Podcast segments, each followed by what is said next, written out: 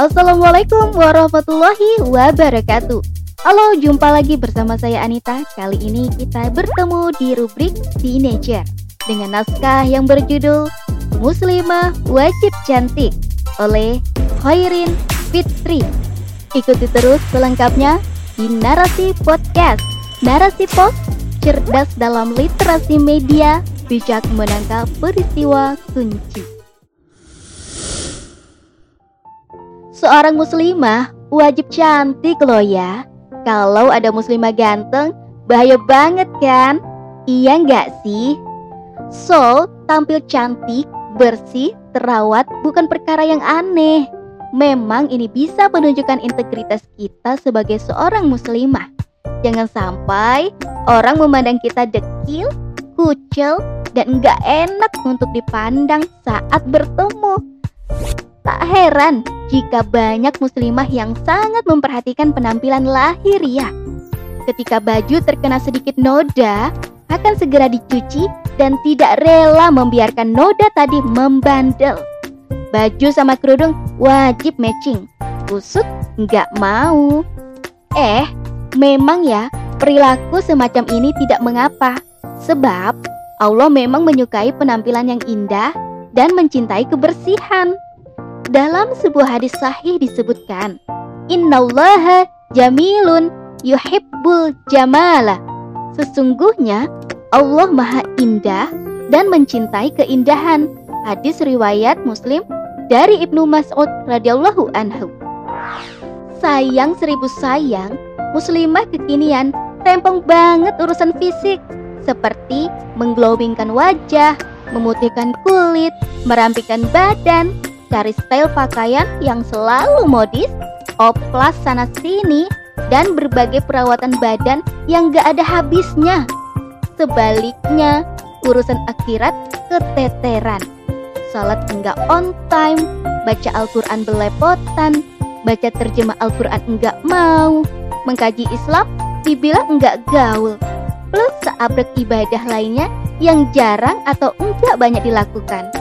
Memang sih, Allah enggak melarang kita tampil kece, hanya harus tahu rambut-rambut syariat.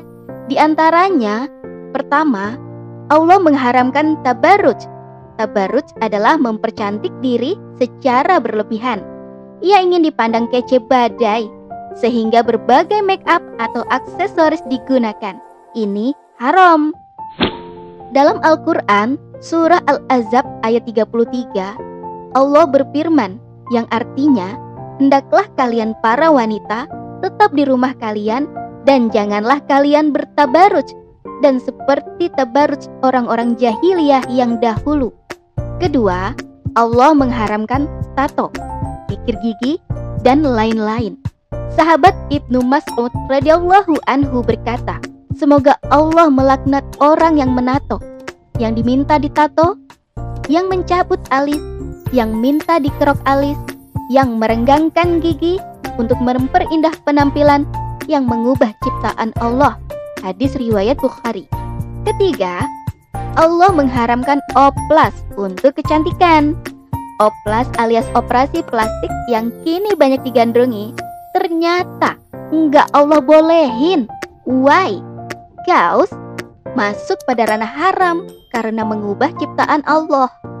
Allah berfirman yang artinya, Dan pasti kusesatkan mereka, akan kubangkitkan angan-angan kosong pada mereka, dan akan kusuruh mereka memotong telinga-telinga binatang ternak.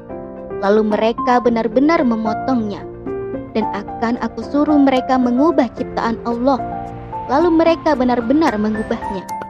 Barang siapa menjadikan setan sebagai pelindung selain Allah, maka sungguh dia menderita kerugian yang nyata.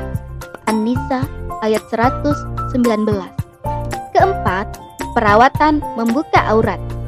Hindari melakukan perawatan membuka aurat, semisal spa, pijat badan untuk kecantikan, dan lainnya. Kenapa? Karena aurat sesama muslimah adalah tempat melekat perhiasan.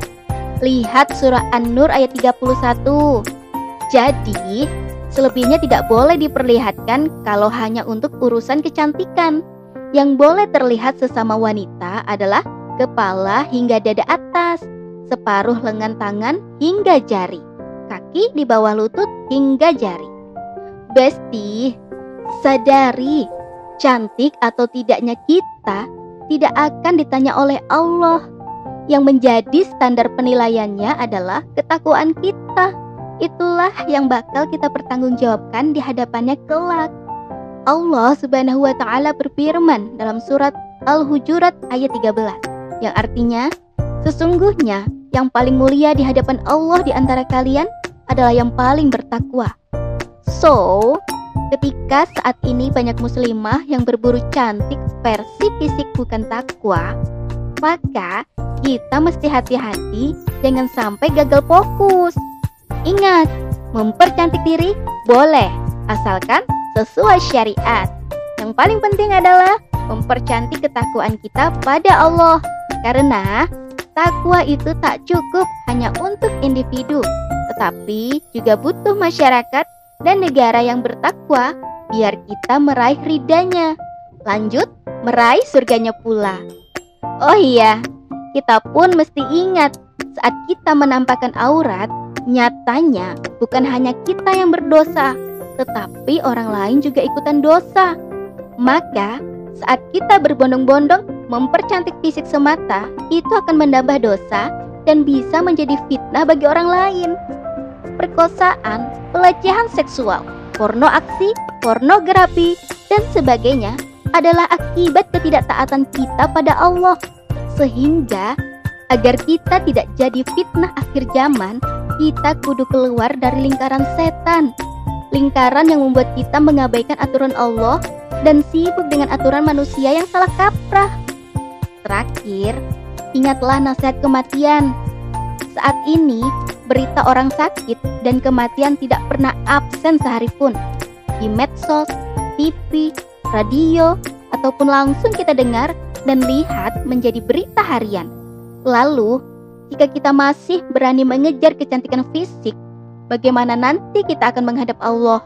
Beneran kita mau membanggakan fisik kita? Atau kita masih punya muka membawa ketakwaan kita?